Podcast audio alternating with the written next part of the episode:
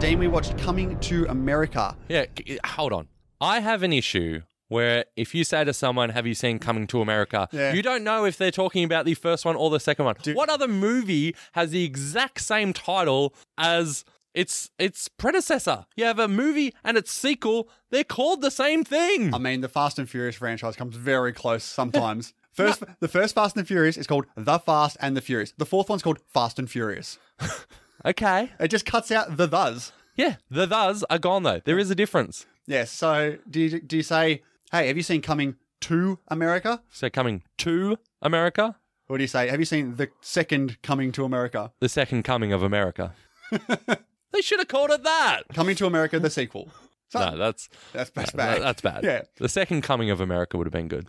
So you're not a big. Uh, I want to say I I don't know if you're a big fan. I don't think you like the first film. You know, you don't have a lot of nostalgia to the first film. I guess you could say. I think I saw it for the first time like three years ago, maybe. Okay. So I never saw it when I was young. See, I've seen it a lot. Like, Really? this is one of those films that I like taped off TV when I was like 12 and just watched it continuously. Yeah, I definitely have heard and am aware about the massive popularity of the first coming to This was America. a big film, not just like later on, but like it picked up a big box office at the time. Like Eddie Murphy was in his prime in the late 80s, Hmm. of course, and he just made this film go bananas back in the day. Hmm. And I've, I've seen The First Coming to America over 10 times at least. So And you, I- I, imagine you would have had a different viewing experience of the second one, knowing the first one so well. Hmm. well, I watched the first one again a couple of days prior to watching it. I'm not sure that would help. Considering, actually, considering how much flashbacks to the first movie we get in this sequel, I don't think watching the first one a few days before would help. Well, before we get into that, why don't we talk about what we liked about the film, okay? So, okay, oh, first off, obviously, it's a sequel to Coming to America. Basically, King Akeem is in uh, and he's found out he's got a long lost son that he made in America, basically. So Yeah. he gets him over to. Which which he needs because, you know, he does as not have a son. at he the moment. doesn't have a son. He's just got some useless daughters apparently, which are no I'm glad you good said apparently. which are no good for ruling apparently. So he's got to he's got to get this son who knows nothing about their culture or ways because that son would be a better ruler than these women. I mean, that's how some monarchies have their rules. Did you say son monarchies? Some. Oh, some monarchies. Yep. Yes. Okay. So obviously it stars Eddie Murphy, Arsenio Hall. Basically, a lot of people from the first film are back here, but there are some newcomers such as Jermaine Fowler, Leslie Jones, Tracy Morgan, Kiki Lane. Wesley Snipes is in this one. Who's Kiki Lane? Kiki Lane is the oldest daughter. Okay, she was good. She was good. She was the lead actress in If Beale Street Could Talk, Okay, and she was also in that film with Charlize Theron last year, The Old Guard, as well. okay. Yeah. Uh, directed by Craig Brewer. Did he direct the first one? No, no, no. Uh, John Landis directed the first movie. He's a big 80s star. He did the Blues Brothers, all that stuff. Apparently, I did read up that him and Eddie Murphy had a massive fallout from that movie to the point where Murphy said he would never work with him again after that. I feel like Murphy's probably said that to a few people. John Landis also directed Trading Places as well. Okay, Yeah. was that after No, no, coming that, to America? No, that was before. Which is interesting because you wouldn't know this, but there is very small tie-ins from Trading Places to Coming to America in the first one and in the second one. It's basically set in the Trading Places Coming to America universe. the Trading America verse. That'd be a good movie. what? Coming to Trade in America. coming to Trade in America. Yeah. Yeah. You've got your next Hollywood hit.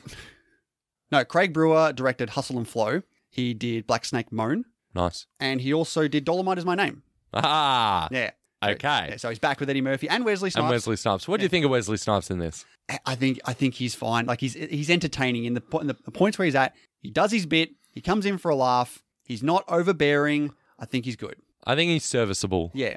Just below good. For Okay. Wesley Snipes, Yeah, I'm just honestly, I'm just happy to see someone like this, whom I've heard the horror stories about, Mm-hmm. especially in Blade Trinity, actually seem like he's being a contributing and team player to a film. It's good. well, he definitely did that in Dolomite is my name. oh, as for well. sure, Yeah. for sure, for sure. It's just it's good to see him get another gig. Yeah, I agree completely. But let's talk about what else we liked about the film, Dean. Why don't we kick it off with you? Eddie Murphy. Yep. I liked that he's been reined back in a bit. I feel like with age, he's calmed down and he's gone away from his stupid, you know, offbeat characters from Norbert. Norbert, you know, the Nutty Professor bad ones, all that sort of stuff. He, firstly, he looks amazing. He just has not aged. Same with Arsenio Hall as well. They those two guys. Oh, Arsenio Hall looks really, really. I, I can see the age a little bit with Eddie Murphy, probably because I just watched the first one as well. Yeah, okay. But no, like for what is it, thirty years later, 30 it years. looks great. They both look amazing. Yeah. Um,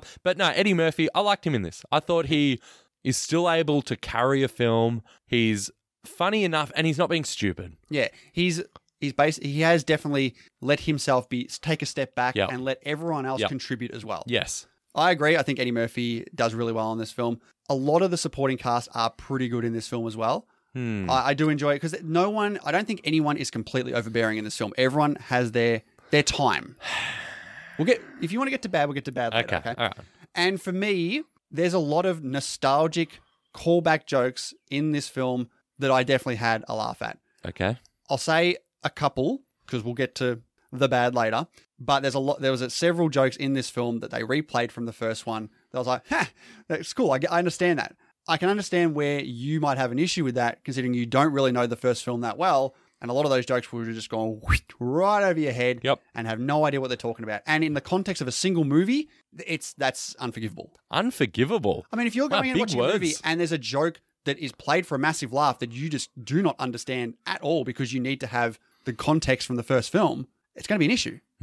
Yeah, okay. Another good thing. I think the set design and costumes were really good. Yeah, oh, oh, the costumes are Yeah. fantastic. Yeah. Absolutely. Everyone looks like pristine. No, they really do. Yeah. I thought they did a really good job there. Um, you know, really having a good expression of um, the African culture there. I thought it was really impressive. Absolutely. All right, do you have any more good stuff, Hendo? Can we get to the bad? I mean, you really want to get to the bad. I can already tell. I mean, I didn't like this film Okay. Why don't you, why don't you explain why? because it's not funny. Like, this is a flat out comedy. The aim of this film is to make you laugh. I don't think I laughed once. I did not like Tracy Morgan at all. I felt he was so unnecessary. Yeah.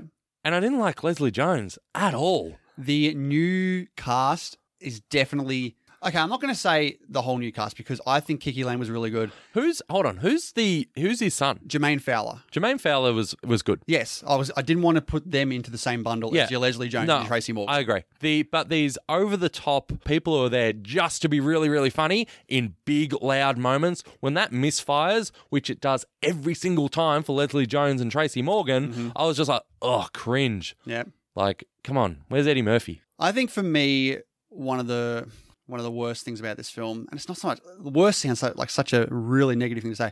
One of the weaker things about this film is the rehash of the plot as well. The whole story of his, Yeah. his son doing exactly Yep. what Akeem did, Yep. and it's almost word for word at Oh, certain is points. it? And I'm like, you have to do something a little bit different. Yeah, Like okay. you've got, you do have a bit more of a growth story with Akeem here, Hmm. but the story of his son is almost beat for beat. And I think the issue with that is, and this is from me who doesn't remember really the plot from the first one. Like, having seen the second one, obviously I know what the plot from the first one is because they keep reminding us. But having, like, this film is so predictable. You know. Oh, yeah. You know immediately from the first scenes where they're like, oh, we can't have a daughter rule. We need to find a son. Of course, they're going to. You do know that. exactly But that's- the entire film. but that, this film is always going to be something like that. It is a rom com, like you know that sort of genre. Most rom coms generally have this sort of formula to go through. I don't think this is a rom com. I think this is a comedy with romantic elements. okay, this so is it's a, com rom, all right? no, it's, it's a comedy. Comedy romance. I would say most comedies have some romance in them. No, Yes. I disagree. Okay, you're wrong, but yeah. Hot Fuzz. Yeah. Uh, come on. Do you think there's some romance in that? Yes. There's brotherly love. Oh, okay, yeah, there's some bro love there.